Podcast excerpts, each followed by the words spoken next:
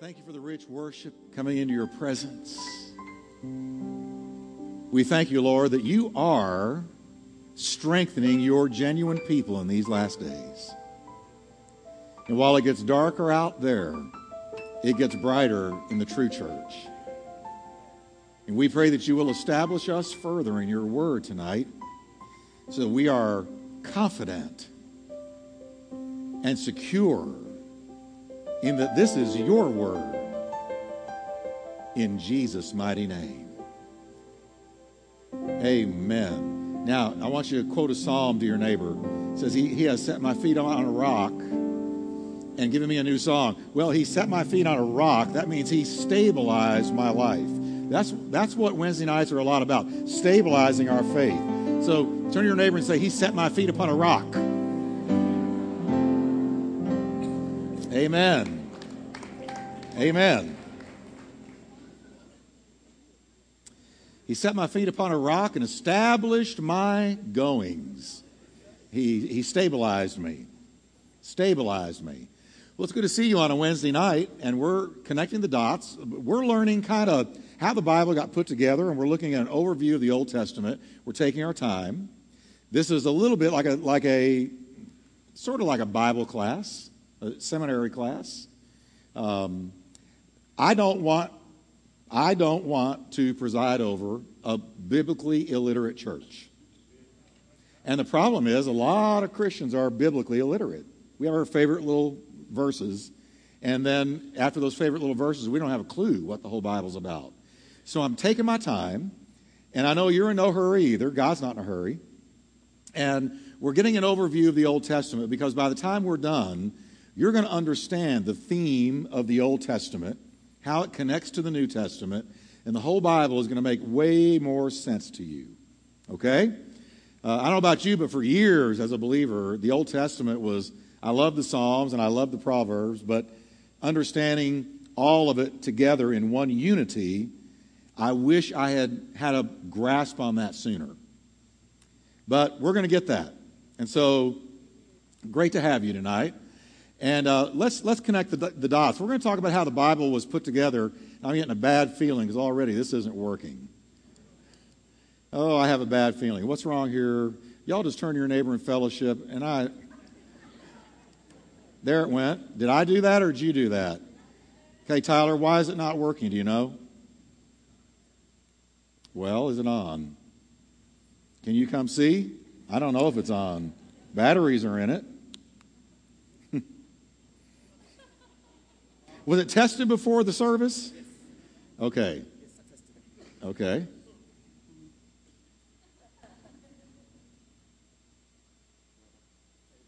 Pray a little bit. Pray a little bit.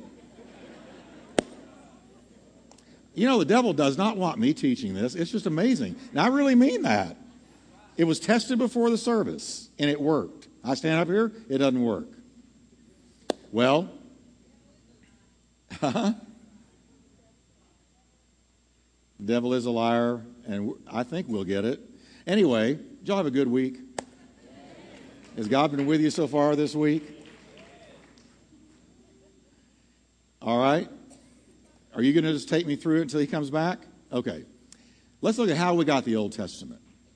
All right. The Old Testament was collected into a canon by God's people, and that's one N, not two. It's what we call the canon of Scripture. And a canon literally means a measurement or a standard or a measuring stick, really a straight line. All right? That's what canon means. Now, one of the graces that God has extended to mankind is to have his revealed word recorded and passed down through the generations. Thank God for that.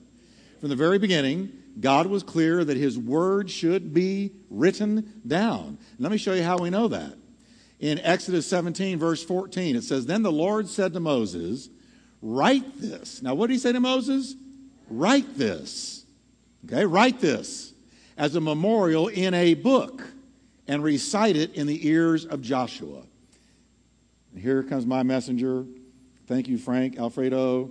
Everybody say, Yay! Yay! What was it? Out of curiosity. We don't even know. Somebody bound the devil. All right. So I'm so thrilled that I've got it back now. Now look at this. The Lord said to Moses, Write this as a memorial in a book and recite it, pass it down in the ears of Joshua, that I will utterly blot out the memory of Amalek from under heaven. So there is God commanding Moses to write the words he gave him in a book. Okay? So God's uh, books were God's idea. Indeed, God himself started the process of writing his word when he gave Moses the Ten Commandments. And I think every believer ought to know the Ten Commandments.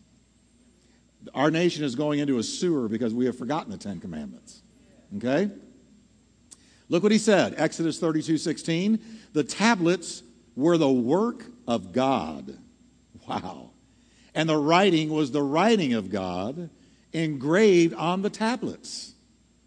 Now that's telling us that God, Moses didn't sit there and chisel it out the power of God fell and burned into those rocks the commandments.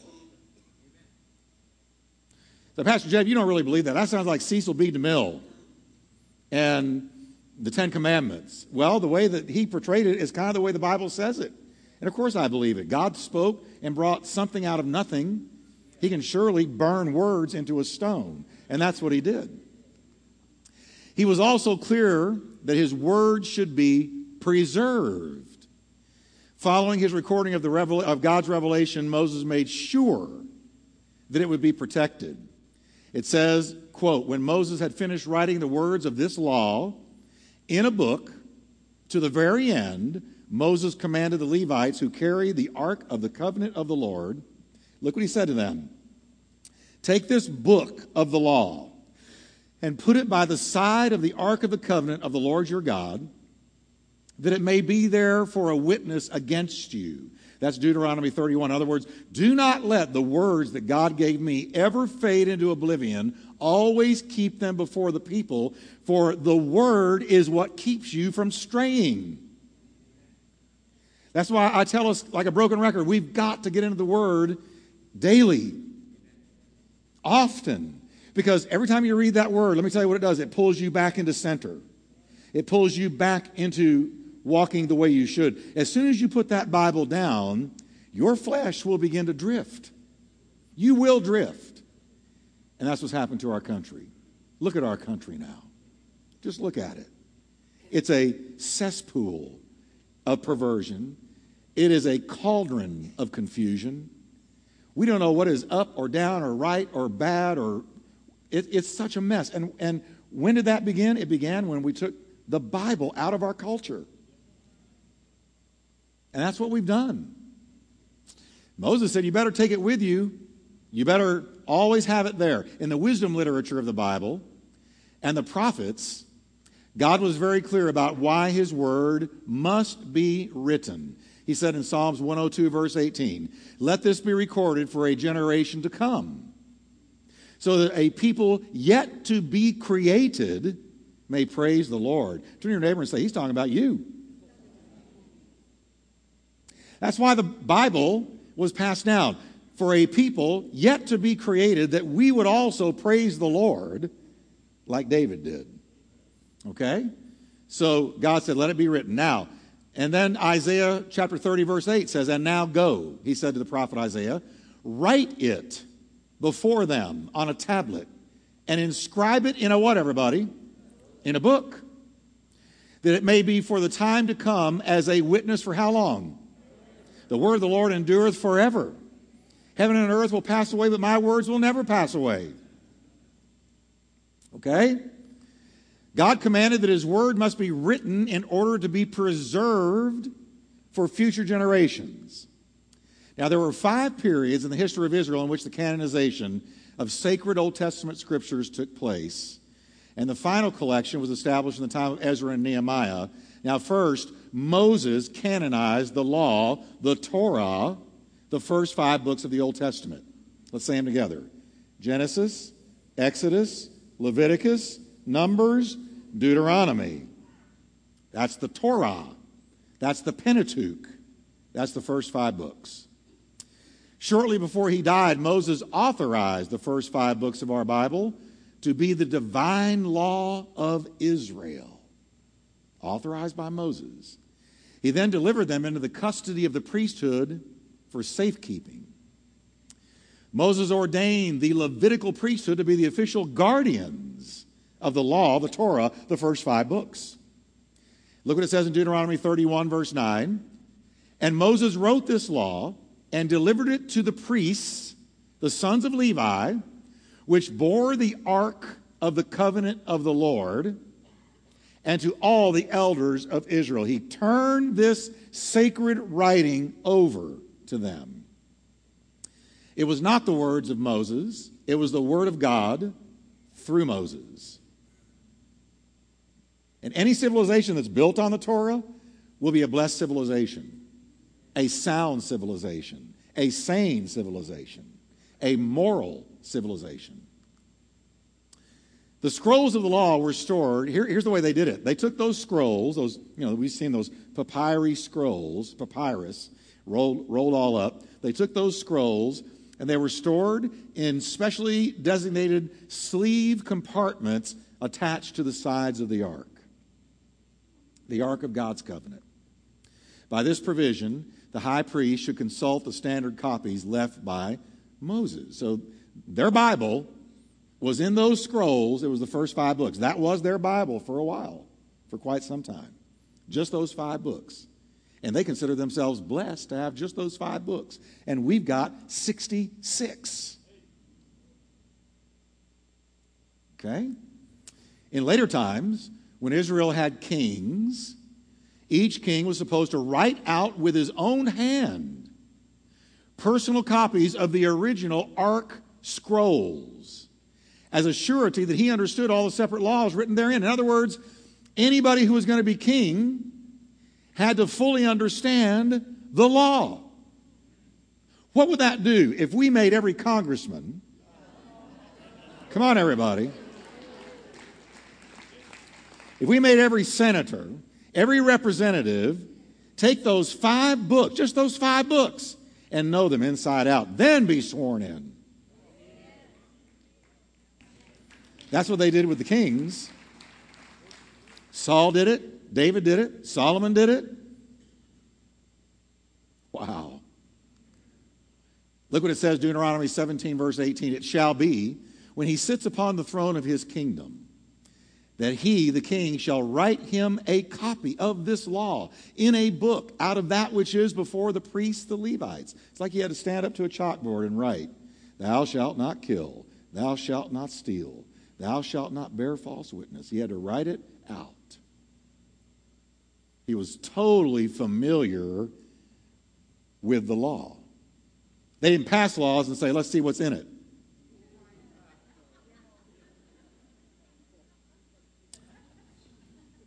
I'm going to stop right there.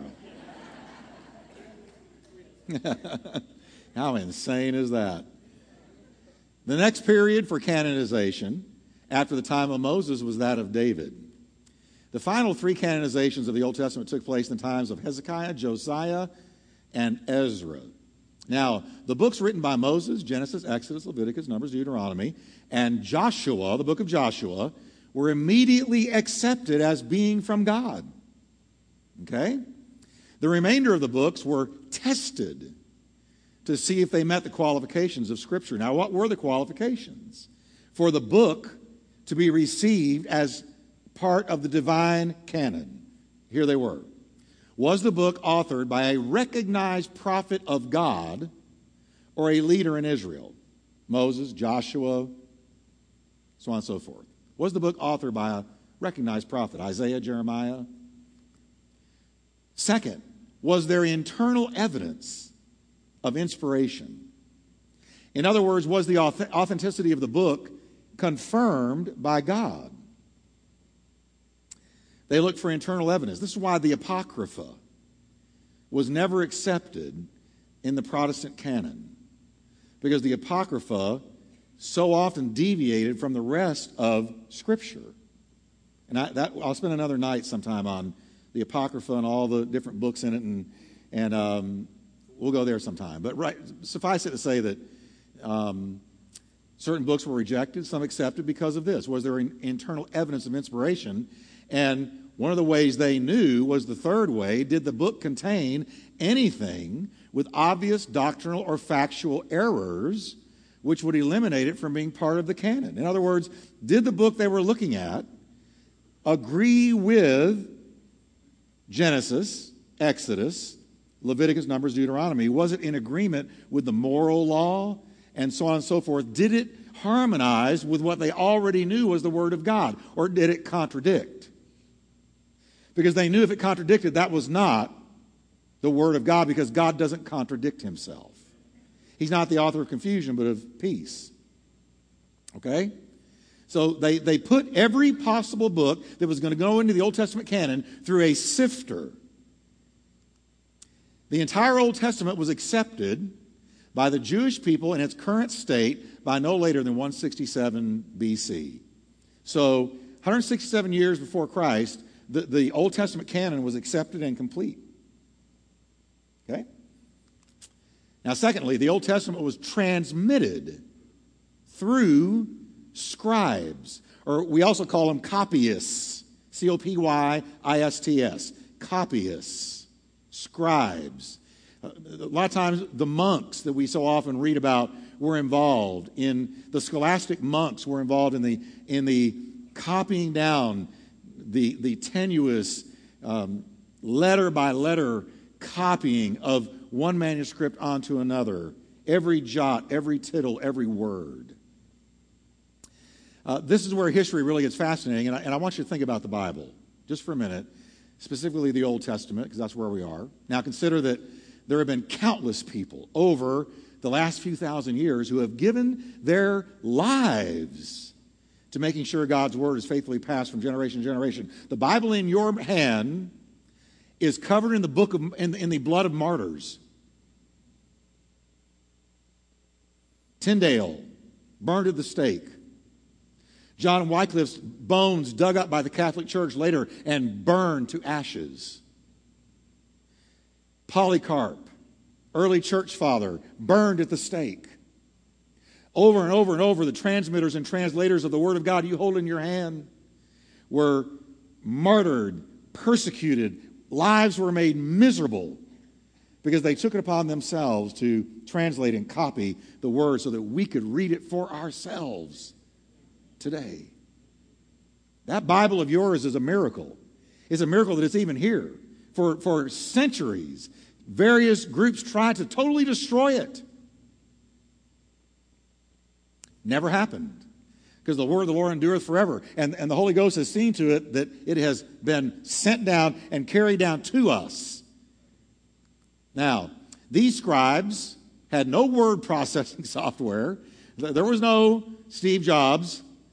There was no Bill Gates. There was no nothing. Computers, typewriters, nothing. They literally took a, a, a quill, a, a, pen like a quill. They had to dip into ink and then write and then dip again. There was no, you know, long-lasting inkwell. They just had to do this and do that and do this and do that. Letter by letter, by laborious letter, they copied the whole Old Testament. Stooped down over a desk squinting, candlelight.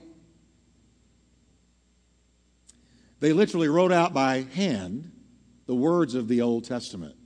We are very indebted to their meticulous labors. Amen? This is one of the reasons I'm so passionate about the Word, and I am passionate about the Word. There's a long line of people who were faithful to pass the Word on from generation to generation, and God help us to not let their labor be in vain. We're going to pass it on every way we can. All right? Now, our commitment at Turning Point is to highlight the Word. And we're going to follow in the tradition of those who sacrifice their lives to make sure that the Word is passed on to the next generations. Don't kid yourself. It could be that one day some of us, myself, other pastors in America, are arrested for taking a stand on that Word. The Word has always been fought by the devil. All the way back to the Garden of Eden hath God said. So, first, the Old Testament was collected into a canon. Then it was transmitted through scribes. And thirdly, it was translated through different people along the way Wycliffe, Tyndale, and others. One of the first and best known translations is the, is the Septuagint. Everybody say the Septuagint. Now you're sounding really educated. Okay? The Septuagint, from the Latin word Septuaginta, meaning 70, is a translation of the Hebrew Bible, because that Hebrew Bible, that, Bible, that Old Testament was written in Hebrew with a smattering of Aramaic, but primarily Hebrew. And that Hebrew Old Testament was translated into Koine Greek, which was the same language your New Testament was written in. Okay? The Septuagint. The Septuagint dates back to about 2 to 300 BC.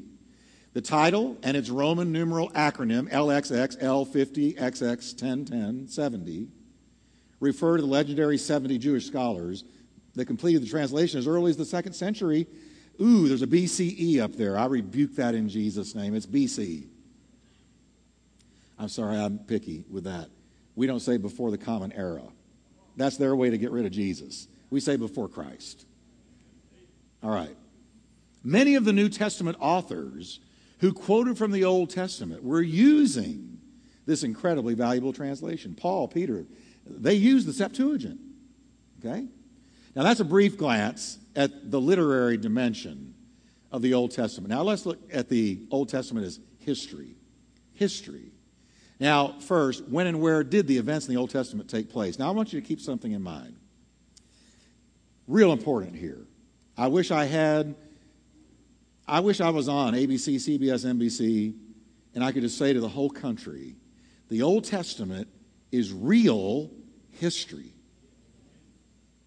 I want the millennials to particularly know that. The Old Testament is not a book of myths and fables and metaphors to bring across a religious point. That is not what it is. It is not a book of make believe, and I'm, it's doing it again. Go ahead. I want to emphasize that because, well, there it went, okay.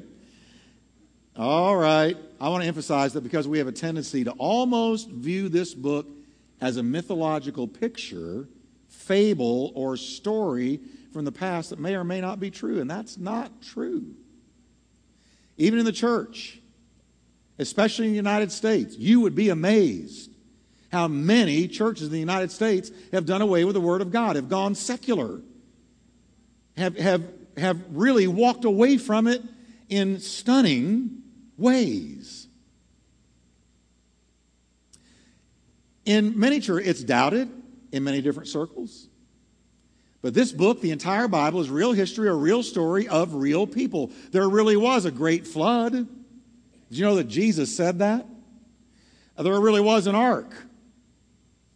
I heard a preacher talking about that on the way to church tonight. Me. I really was. I couldn't believe it. I'm on this two nights, one by radio. Here we are again. Uh, there really was an original man and woman, and no, neither one of them had navels. I want y'all can't even catch up with me. They didn't have. They weren't. They weren't born like you and me. They were created. I just wanted to get your attention. Some of you were just like, all right. There really was a vast creation of God and so forth. The Old Testament is not just a book of wise religious counsel and theological propositions. That's not what it is. I want you to grasp this so that when we begin to unlock some of the things that are in the Old Testament, you will remember that we are not just telling stories to each other. These are genuine historical accounts. This is true, and it's about real places, real people, and real time. Now, let's take a look at how the events of the Old Testament unfolded. I want you to pretend with me that we're about 16,000 feet in the air and we're looking down at ancient earth way back at Genesis 1 1. As we watch, this is what happened. In the beginning, there was nothing. Then there was something. That's simple. It's that simple. There was nothing, and then there was something. Even though that simple truth is part of a lot of debate in our culture today, and I've been debating evolutionists for weeks who have called me every name in the book It's really sharpening me. I've, I've appreciated them spending their time with me.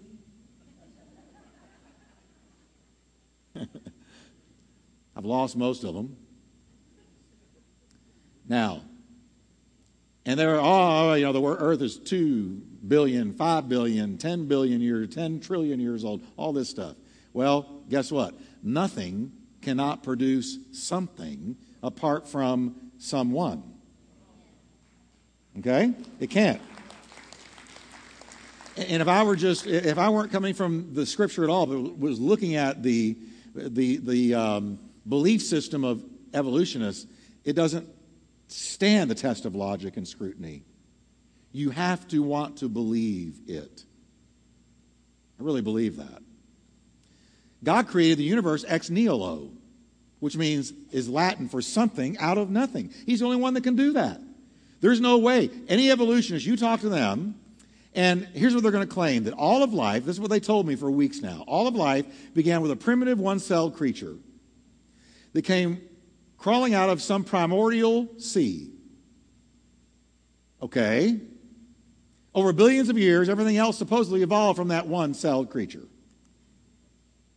While that defies logic, and it does, the single celled organism still had to come from somewhere. And I say to them, okay, well, where did that little guy come from? Well, evolution doesn't answer that, they say. And I say, I know that it does not. So what does answer it? Well, we, we can't go there. That is still under the scrutiny of science. Science will never find it. This is one of the places evolution falls apart. Out of nothing, only nothing can come. Nothing doesn't produce something. So, after creating all that we see, God made man and woman and placed them in the Garden of Eden. That's the beginning. Now, tragically and all too quickly, the paradise of Eden became the location of the fall of man. By the way, Eden was somewhere around Iraq, Afghanistan, somewhere out in that direction, that side of the world. By Genesis 3, humankind is degenerating and continues doing so for many generations. As a result, God judged the world with a flood. Think about that. A flood covered the entire planet. It absolutely did. And the Grand Canyon proves it.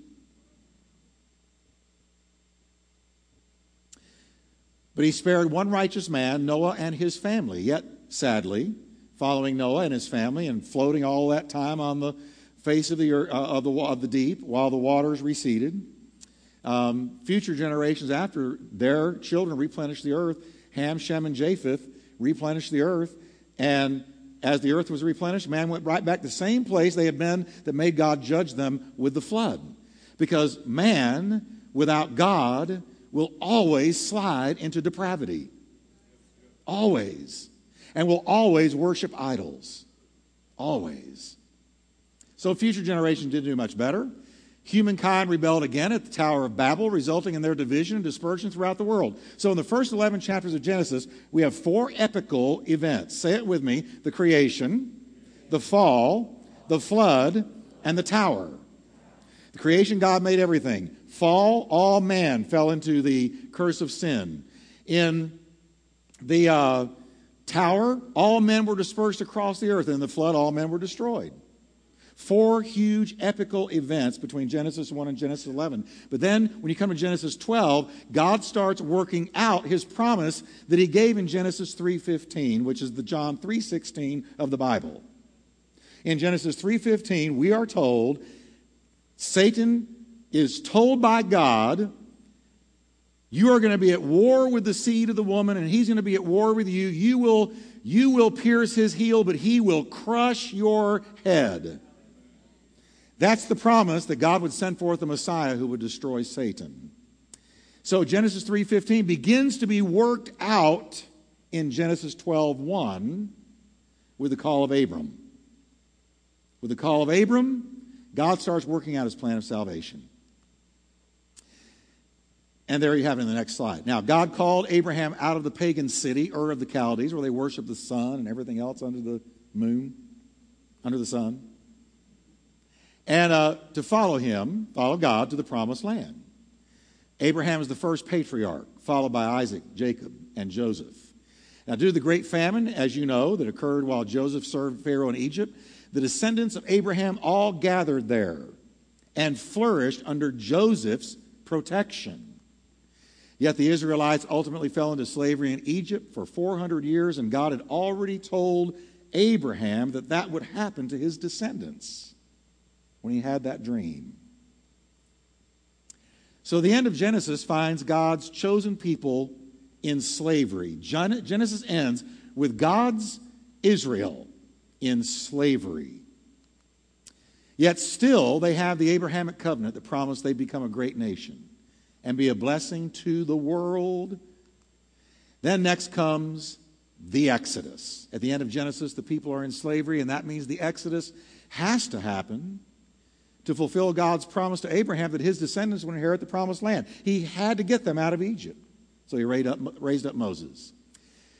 Moses is raised up to lead Israel out of Egypt.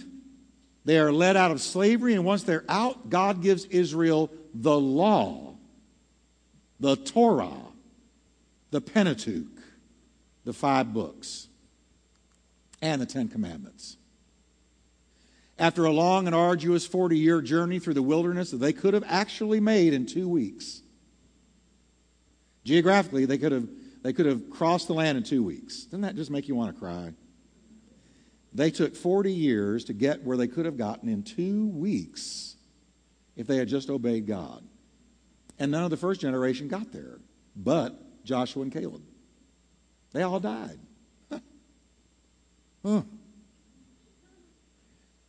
Joshua led the second generation of God's people into the promised land. Yet they, as well, once they got there, did not keep God's word. And as soon as Joshua died, and they didn't have to look him in the eye anymore, they constantly fell prey to the idols that were worshiped by the very pagans God had called them to defeat. Uh, the Old Testament's full of irony, it's filled with irony. God raised them up to defeat these nations, but they fell to the nations because they were not defeated physically, but they were corrupted spiritually by their idols, idolatry. And they started even making their own children pass through the fire to Moloch and all these various gods. It's incredible.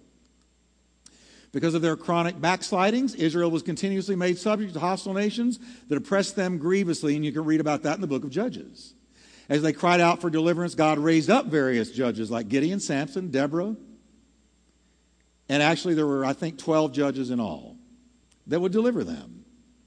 The times of the judges lasted about 300 years. 300 years of chronic backsliding. The key verse of the book of Judges is this one, and read it well because it's our motto in America now. Read it with me. In those days, there was no king in Israel. What happened? Everyone did what was right in his own eyes. Can't camp here long, but what is that? It's relativism. It is relativism. Your truth isn't my truth. My truth isn't your truth. Whatever is your truth, hey, bless you. I got my truth. You got yours. I won't tell you yours is wrong. You don't tell me mine is wrong. And we'll all be happy. Can't we all just get along? Can't we all just coexist? It doesn't really matter how we get to heaven as long as we're sincere. Relativism. And relativism and political correctness are brother and sister. Political correctness feeds off of relativism like a tick on a dog. So the whole nation now of America has left the Judeo Christian ethic, which said this We receive truth by revelation from God, not by what our heart tells us is true. Because there is a way that seems right to a man, but the end thereof are the ways of death a fallen heart and a fallen mind and a fallen conscience cannot discover truth. It's true. So we must have revelatory truth. And as soon as America, and it goes way back, decided to get the Word of God out, they threw out revelation truth, vertical truth, and they turned to horizontal truth whatever I decide is true. So you got Rene Descartes comes along and says, I think, therefore I am. Profound, Rene. What is he saying? I am learning to arrive at truth by what looks true to me. And I could go into all these crazy philosophers. Sometime I'm going to do it. But suffice it to say that America now has gone this way. And that's why we're in the chaos we're in. Seriously, church. Truth comes from above.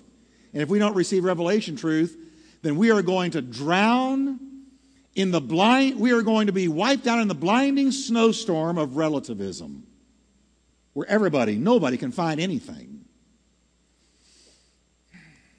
Eventually, the people demanded a king that they might be like other nations. We want to be like everybody else. Their first king was Saul. They got what they wanted, but didn't want what they got.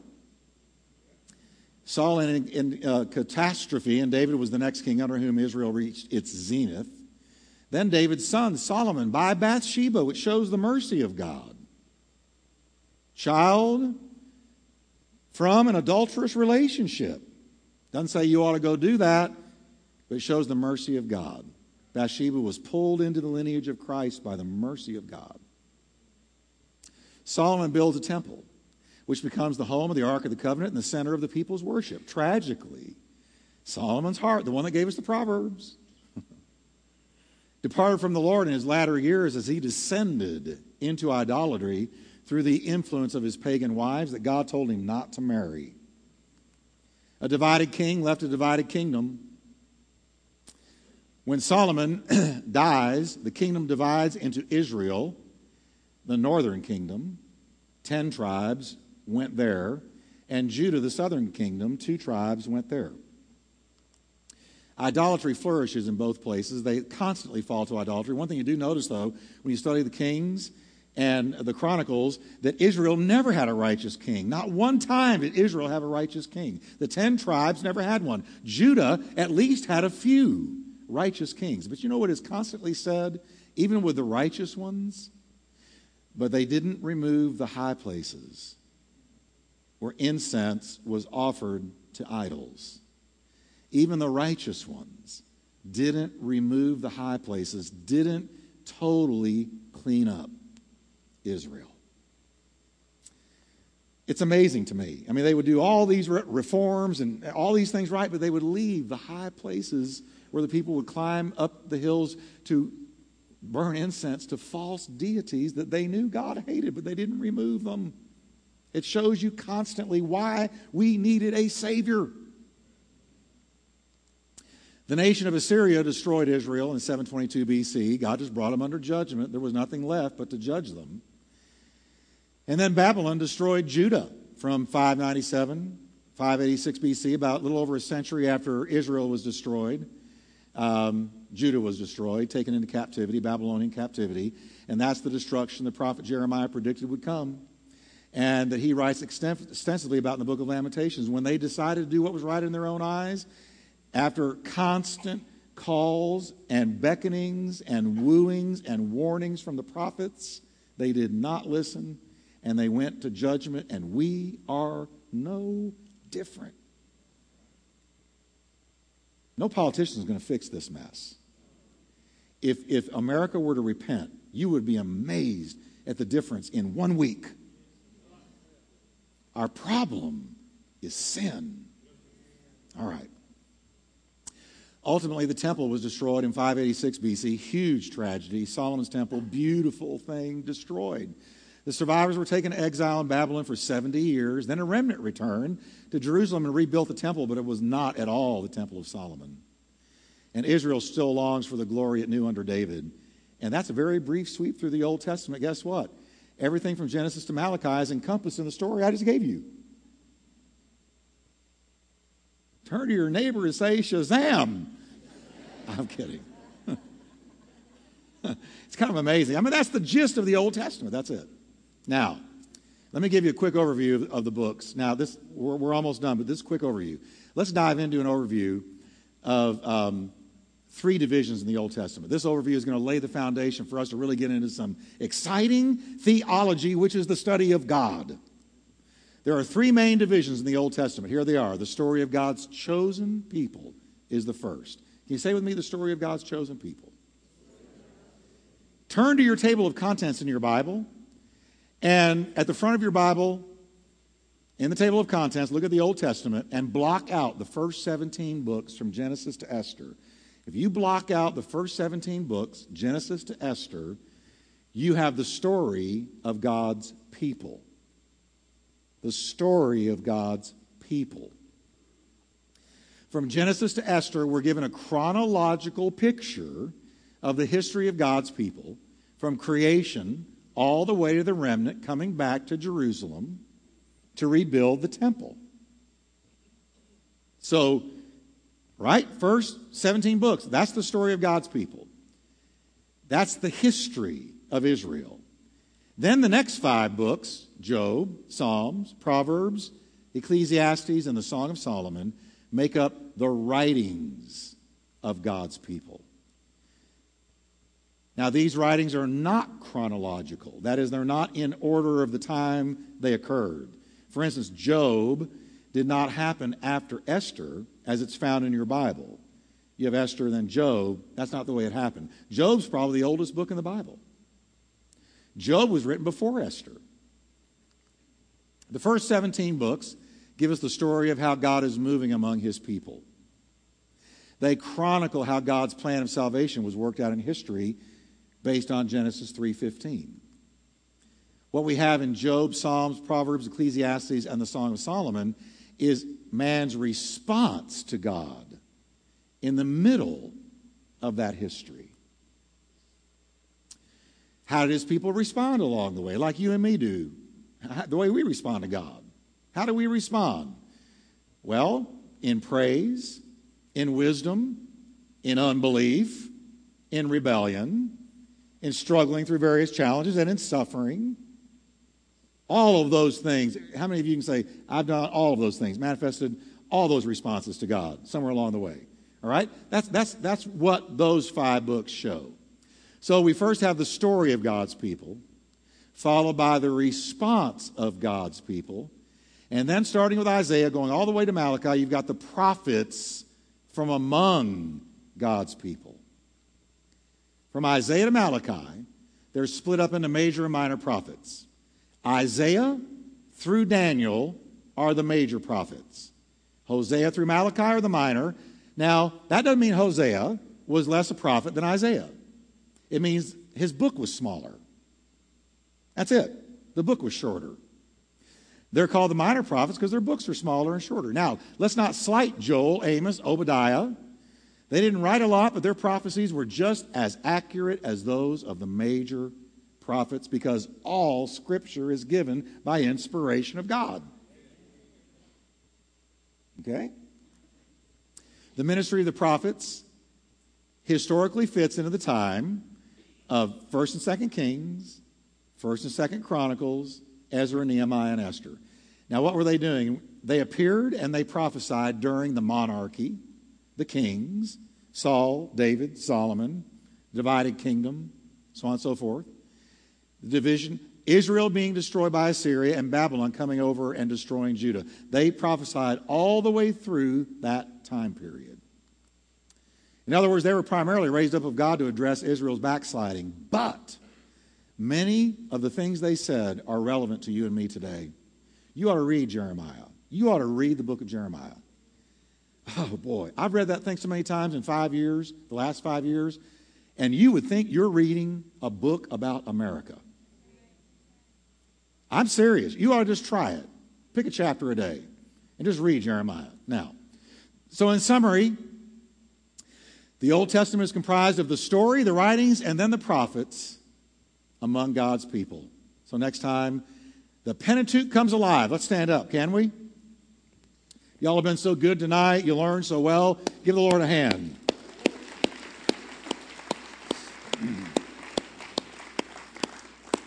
Amen.